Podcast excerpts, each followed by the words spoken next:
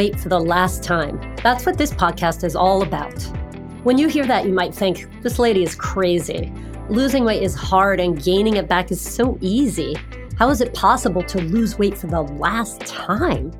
Well, join me on this podcast and find out.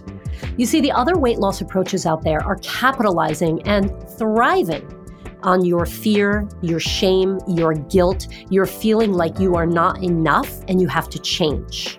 I like to think of that as the 1980s approach. It's old, it's outdated, and it doesn't work. You do not need yet another diet. Rather, I'm going to invite you on this podcast to join me in a totally new paradigm. It's all about context. In what context do you want to improve your health?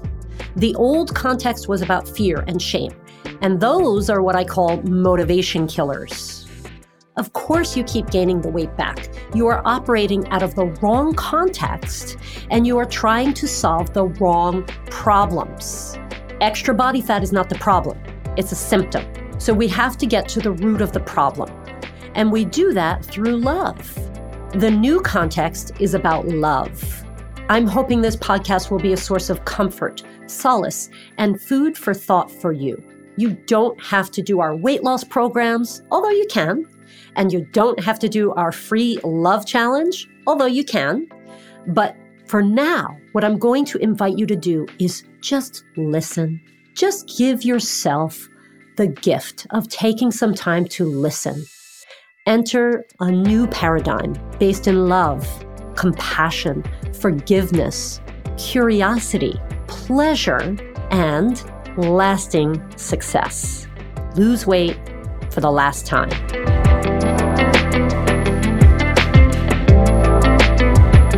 Hi, Deb. It's great to have you on the show today. Thank you so much. So, the first thing I'd like to start with is just I'm wondering what you feel is the most important lesson that you've learned on your health journey. One of the key things that I learned very young is we tend to compartmentalize. And so, therefore, we have a thinking life, a, a love life, a faith life, and all these lives. Well, really and truly, our body moves into the whole part of our lives, right? So everything is interconnected. And as you know me, Jill, and the work that I do, everything is about mind, body, spirit. Mm-hmm. So, in that interconnectedness, I didn't treat my body very well when I was a teenager. I didn't eat. So, I'm one of those people who had the story of when you're grieving or you're feeling unpowerful or extra stresses, whatever any of that is all about, I tend to shut down and don't take care of my body. That's the place I live and I, I neglect it. Mm. So I learned very quickly in a significant story when I couldn't hardly move the lawnmower when I was mowing the lawn one time when I was 17. There was this place of me making peace with my body that I had to fuel it. I have to eat. I'm athletic. I was young. I was vibrant. There's a lot going on. I'm very spiritual, as you know, about who I am and my background as a minister and a counselor. And I had to get real, real about my body. Anytime life got too much, the first thing I hurt was my body by not eating. Hmm. So that became quite the awakening for me in those late teen years to get real, real about mind, body, spirit. And that really began the journey for me. Was there something, was there like a, a moment? I know you're saying when you were mowing the lawn, you realized that you were just maybe almost too weak to, to mow the lawn. I couldn't hardly push the mower. And at 17, and there's nothing really medically wrong with me, then I was doing something emotionally, spiritually, and mentally damaging to my own body. I was self harming myself by not eating correctly. Yeah. Were you conscious? I mean, you were, you said, ex- explained how, you know, life gets hard. So you would just start to take that out on your own body. Was, was that a conscious thing or was it kind of more unconscious until you realized like how weak it was making you? You know, I think it was more unconscious at first because I do think there's a genetic component to those of us who come from these eating disorder type backgrounds. There's a personality piece that's driven in it. And yeah. as I've gotten older and I've looked back, I've realized my mother didn't eat very well when she was grieving either. You know, I've watched other relatives not do well by their body as well. So there is something almost genetic, I think, to a lot of the eating disorder conversations when we're honest about that. for me, I just prayerfully, as you know, being a prayer warrior person as I am in my, my background, I distinctly remember you know god telling me my my language would be the holy spirit that would be my language right so mm-hmm. my language was uh, you need to get real and get some protein and some water into your body you you do not have any business treating the very vessel i ask you to walk into this world with this way so i felt chastised but it was a positive chastisement that was making me understand mm. I need to love my body. I need to mm. respect my body. I need to take care of my body.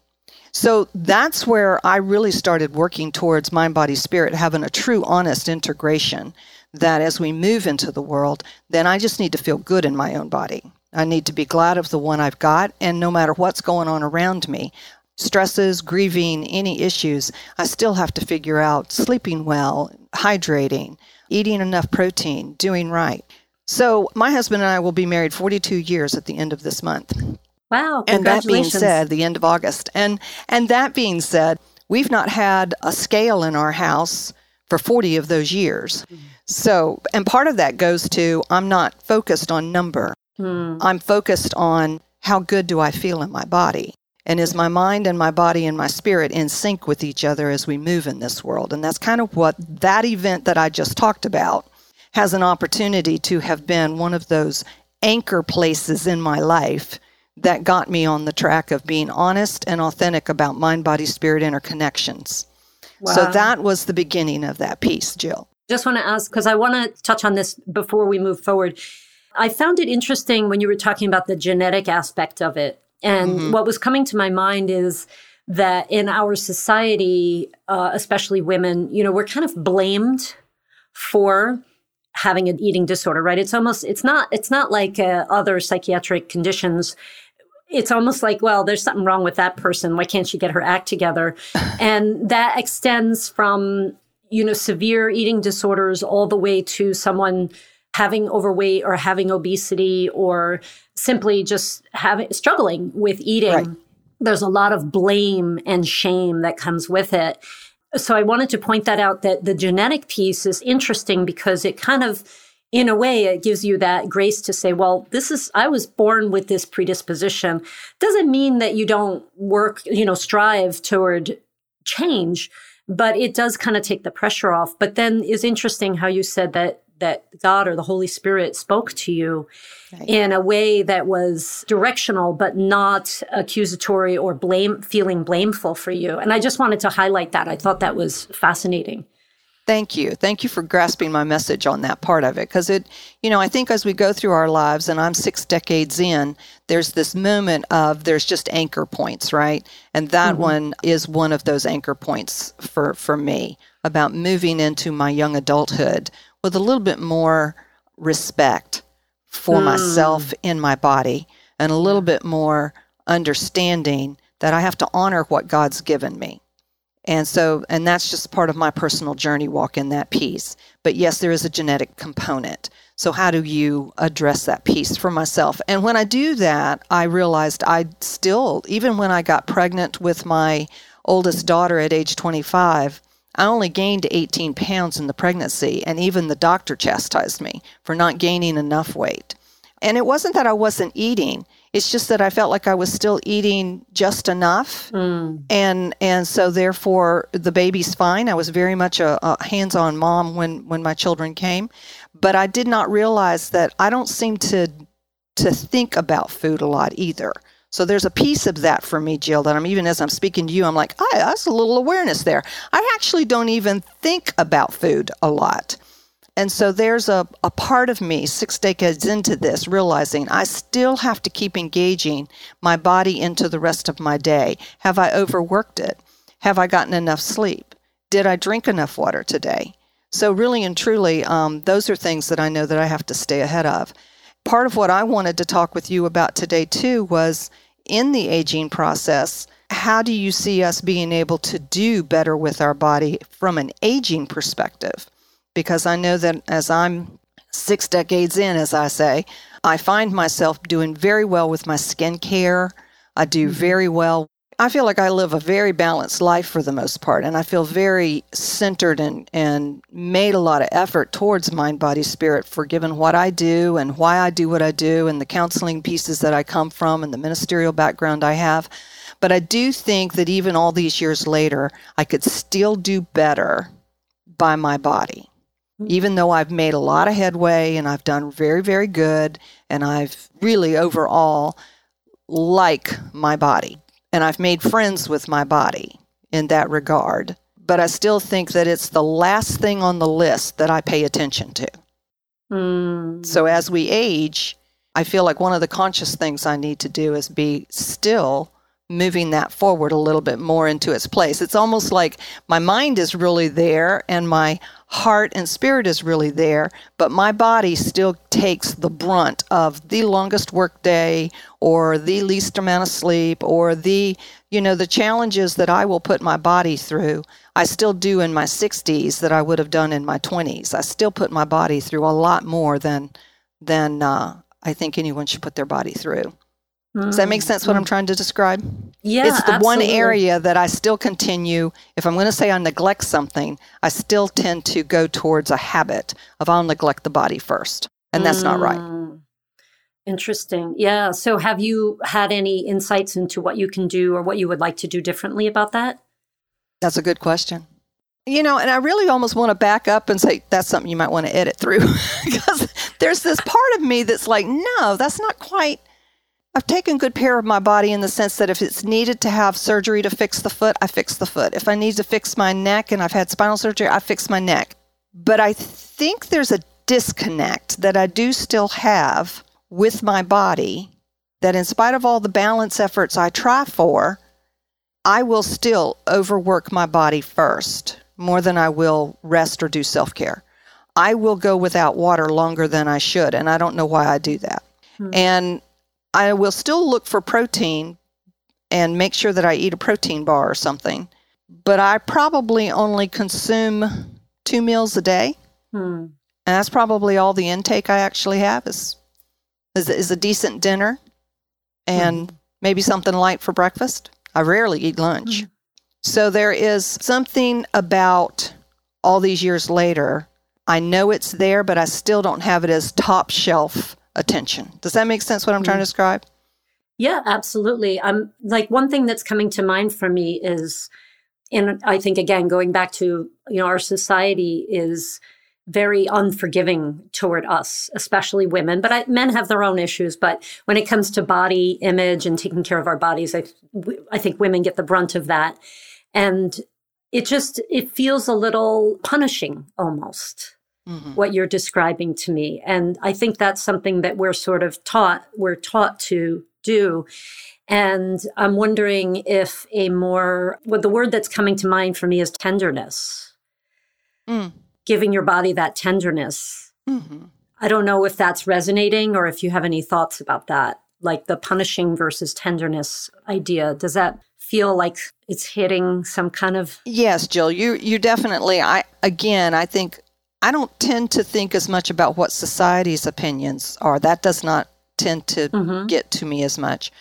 I think part of where my my originating eating disorder, I feel like it was more genetic based than it was mm-hmm. societal influence. I do think for me it's an internal owning of my of my own sense of tenderness that I am good enough. I'm a workaholic at heart. I will over function I will always have 14 plates in the air. And the thing in my life, which is my body, I will take good care of my skin. I will brush my teeth. I will work hard to make sure that I do great hygiene pieces. I mean, these are things that I will do nicely to my body. But I will actually, I think, when it comes to food and hydration and working, I am not as tender. That's a good word you've used there, Jill. I am not as tender there. And and some of it could be cultural. My husband and I both are firstborns in our family and we both work very hard. We have a motto in this house, play hard, work hard. So you don't get a motto like work hard, play hard without there being a lot of demands on the human body. And my husband and I both have done that. So I don't think I come from an eating disorder based on the typical story. And I certainly have several friends and family members. The magazine comparisons to models or any of those kind of things certainly have had their play. I think mine was less that and more more genetic based as well as more family dynamic based. Am I still doing anything good enough, long enough, right enough to mm. make the people I have to do life with okay? And so I overfunctioned as far back as I can remember. I have overfunctioned to be the good girl in the family that held all the plates in the air and made the family life run super, super smooth to the best of my human ability. And I think some of my eating disorder mostly comes from that vein mm, than yeah. it does from societal's version of what a female should look like as a size zero and yeah.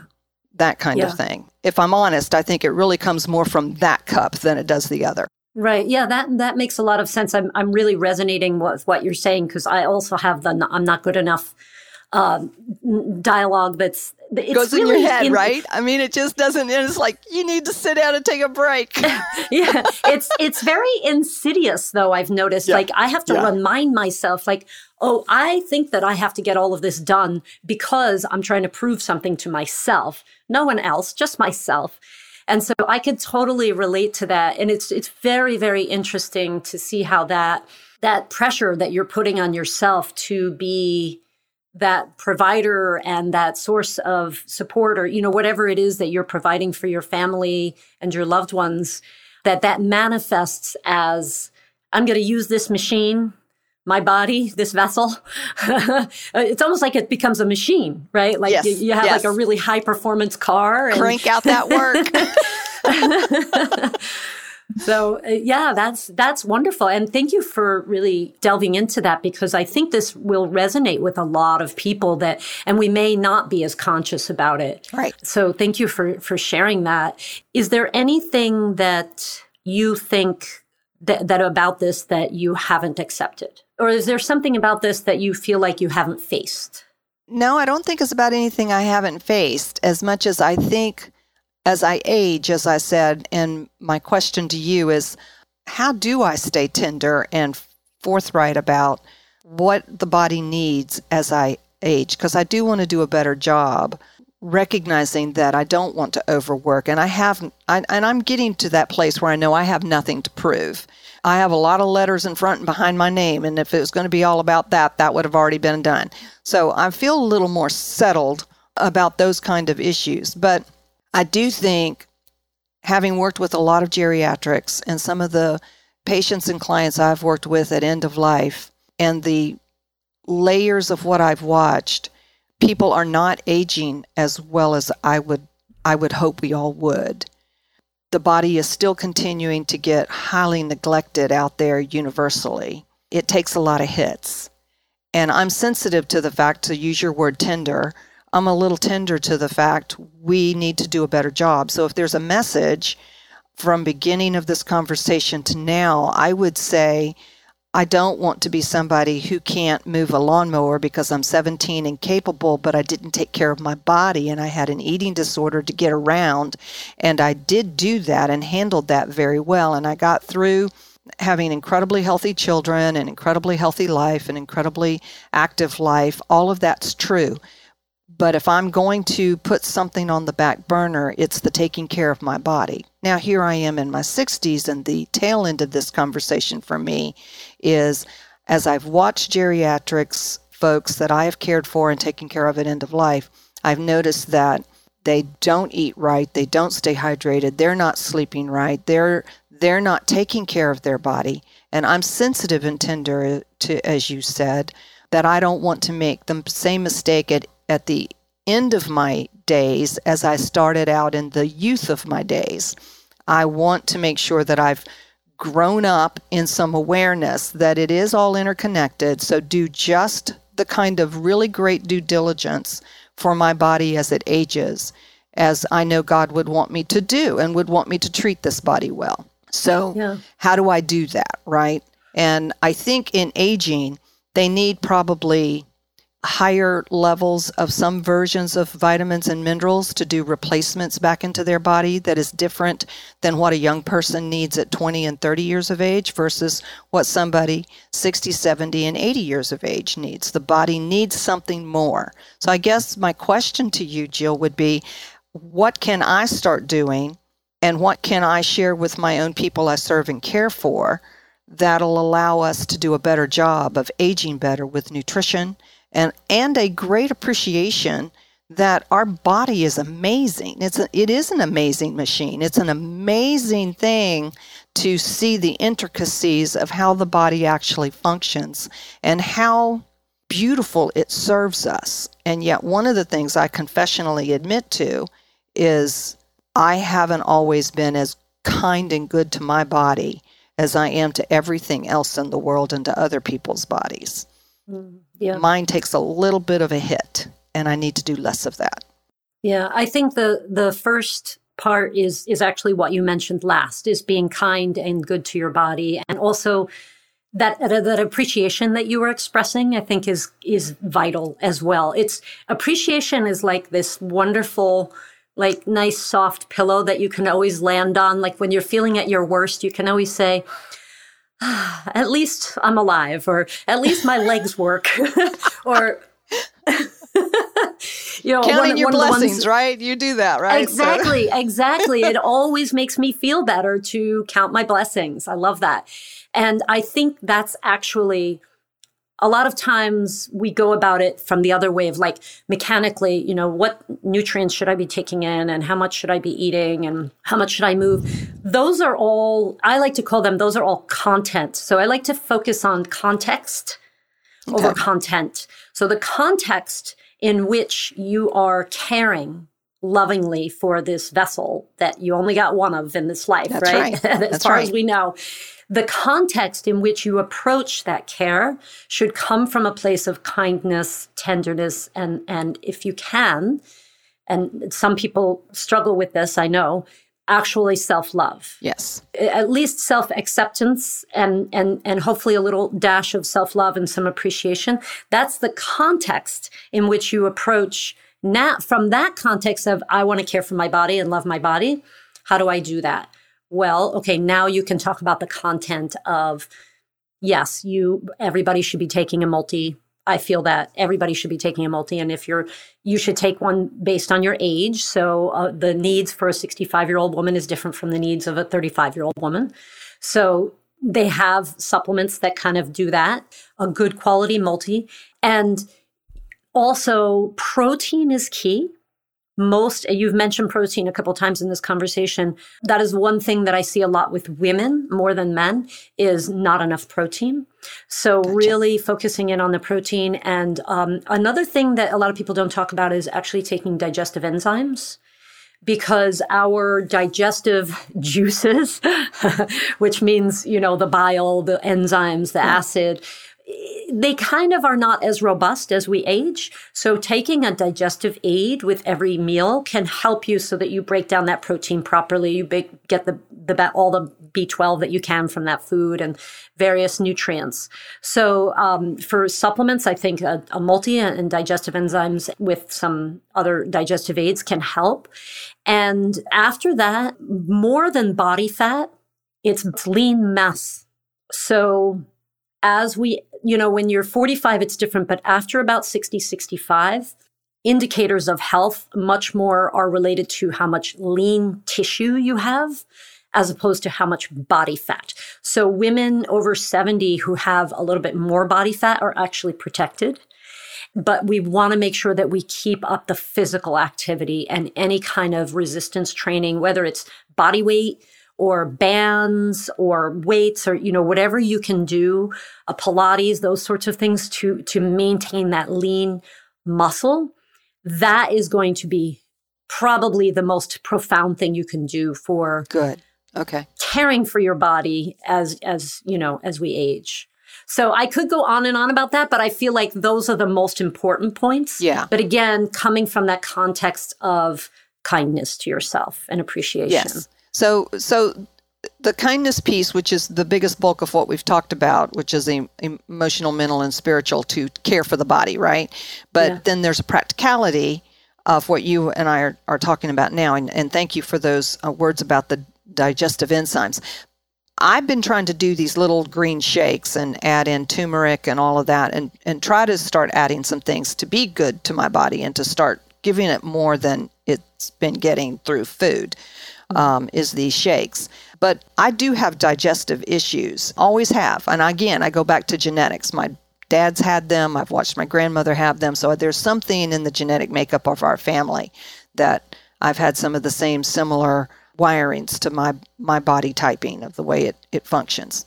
So digestive pieces are very important here. So I'm, I'm interested in what you can share with me to help me have a better because when you go on Amazon or any of these other places, Jill, it's like, you know, the floodgates just open up and it's just, you know, there's 101 things there and I have no ideas what's good, what's not good, what's fillers, what's not. And then I look at other products and I'm going, that should be good. I can do that product and have all the vegetables and all the fruits I need by eating this gummy. Well, it's $200.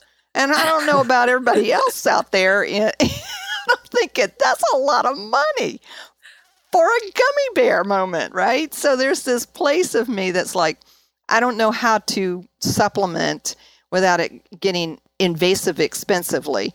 But the digestive enzyme you just talked about, I'm very interested in. Then what's a good product you would suggest for me if you can, or even tell me in a one on one moment? What do I need to take that'll help my belly? well, I just want to really also bring light to what you were talking about about supplements. There are a ton of products out there that are based on who's got the loudest voice. And a lot of times they charge way, way more than they need to. And it's just, you know, it's all marketing. And there's very little substance and there's very little science behind it. So there's, there are a lot of, whether it's diet books, nutrition books, supplements, there's a, just a, an enormous amount of junk that's out there that we are all being it's being thrown at us. And it's really hard to know what's right unless you're you know can understand scientific literature and go in and read it which most people can't or they don't because it takes a lot of time. So one of my mottos is food first. Food always food first. And whole foods are superior to processed food. So right. if there's right. some fancy diet right. out there that's like, well, you know, eat this bar, take this powder. No. Eat whole foods first. When it comes to digestive issues, it has to be personalized. But in general, you know, I don't want to talk about specific brands on the podcast, but there are a couple of, of companies that I like that I can talk to you about later. But yeah, you know, even if you went to Walgreens or some kind of pharmacy, you can find digestive enzymes there that are usually be fine and they can make a big difference in digestion. And they're cheap too. They're not expensive. Digestive enzymes are very uh, affordable. So they're Good. they're like a high impact kind of supplement. Good. Okay, that's very helpful. So I don't want to go into too many of the specifics, but I do think that it's important for people to be very careful about supplementation.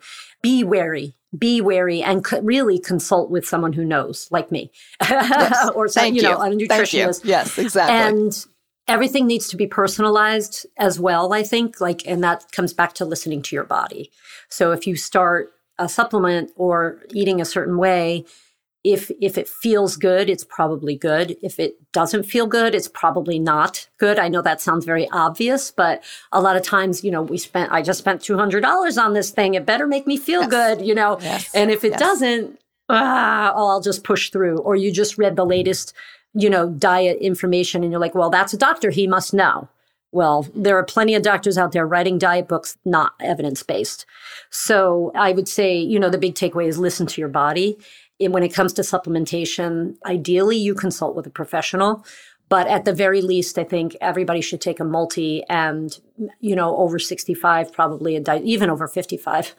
Uh, a digestive enzyme can make a big difference, but always consult with your doctor or your healthcare professional before taking any supplements, please, because it really does, you know, it can affect people adversely. And I don't want to be giving that kind of specific information on the podcast. but you and I can talk, Deb, okay? Yes, we can. Yes, we can. I know a little bit about what your work is, but I think it would be interesting for people to hear, you know, what's your work and how you help people and the name of your business. And if you want people to find you, just give a little information about that. Oh, well, thank you for that invitation. Um, I am Dr. Deb of Dr. Deb Ministries, and I basically do work with folks looking at mind, body, spirit. And I am one of those people who say it's an ongoing journey. I've got to do mine, just as I shared with you today about the body piece, that that's my weakness. I am certified in the Enneagram, which works on some self awareness layers in the Enneagram assessment. So you can go to drdebministries.com. You can look me up on my website, and you can see that uh, you can contact me through there. And I'd be more than glad to do a self awareness assessment on the Enneagram and see where everyone lands on their mind, body, spirit journey. I do say that no one ever arrives. It's an ongoing effort, just as you heard me in my own personal story to go from late teenage girl trying to put some handles on being better towards my body, continuing to do that and even now taking green shakes and looking for what multivitamins or uh, uh, digestive enzymes as you're suggesting I take and I that's very helpful today. So as I do my work, I always appreciate folks like yourself, Jill, who remind us then I'm a little out of whack with my body, so how do I bring that back forward a little bit? So we're all constantly in this work together in that process. But in mine, I do look at mind, body, spirit through the Enneagram. I am a minister. I am a counselor. I work a lot with grief. We all grieve very differently. As I shared with you in my story with you, I when I grieve, I do not eat. It's one of my triggers, and I'm aware of that, and I have to be very conscious of that so that when I am in a grief story of my own, I really do have to pay attention to the very thing I tell my own clients. How are you treating your body? Are you sleeping? Are you eating? Are you drinking? Because I have to stay on top of that myself. And I'm aware of that about my own triggers and my own moments.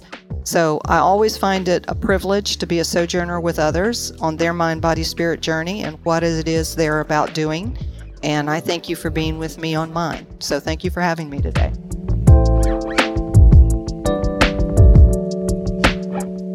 Thank you for listening to the Lose Weight for the Last Time podcast.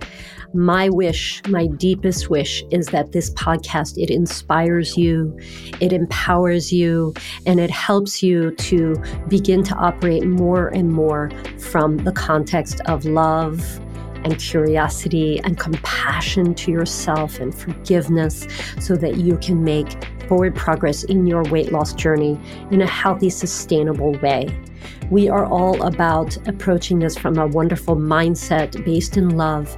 And we also are very, very keen on sticking to the science. So, those two things we bring together in our approach, which is love and science combined to help you lose weight in a way that's truly lasting because it's pleasurable, it's sustainable, it's a way of living for you. It's something that you don't don't mind doing for the rest of your life, and it's something that you enjoy and is a source of personal growth for you. So that's what we're about. If you would like more support, then I recommend you get on a call with me and we can see if our program is right for you. We have a very high touch, supportive, science backed program it's six months long and it's a commitment. And we are going to invite you, if you really want to move more and more into this love context, this would be a wonderful tool for you in your weight loss journey. So get on a call with me to learn more about that and also for me to learn more about you and see if, if it would be a right fit. And if you feel like mm, I more just kind of want to dip my toe in the waters, I invite you to get on a consultation with one of our wonderful, amazing, smart, and compassionate nutritionists. And you can just get some good advice to move the dial for you a little bit. That's just a one time visit, and you can learn more about us that way. And uh, maybe that's enough. Maybe you, you move on your way, uh, just listen to the podcast and get some good feedback. Either way, we are here to support you. We are here to change the world in which the typical weight loss is grounded. We want to change all of that to a new context of love and curiosity, and therefore sustainability, and therefore losing weight for the last time. Thank you for listening.